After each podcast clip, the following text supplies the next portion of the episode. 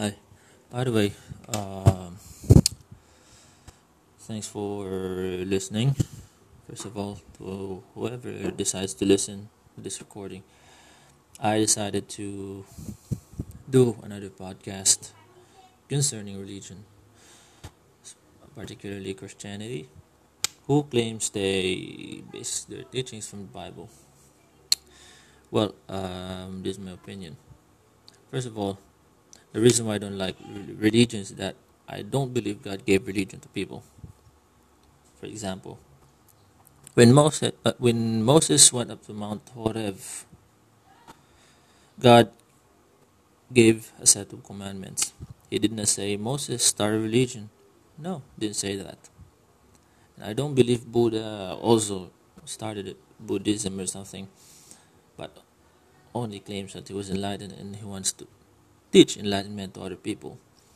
So going back, um, so God gave Moses a set of commandments. These are my commandments. The Hebrew word for commandments is mitzvah, from the root word tzava, which means to connect. In other words, the only way you can connect to your Creator is by obeying His commandments. So, just for example, I have this guy I call my adopted son. He doesn't obey me completely, but because he listens to what I say and does it, I call, I call him. We have a connection. I mean, to the point that I call him my adopted son even though it's just a form of joke or something. But my point is, a good son would not disobey his father, nor create a philosophy to contradict his father's teachings. So, to those people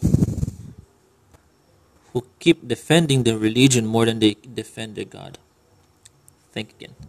It's not going to be fun for you. A true sheep, a true sheep knows the voice of the shepherd. And the shepherd alone is the Messiah. No one else. Not a human. None, no other human being. Alright? That's it.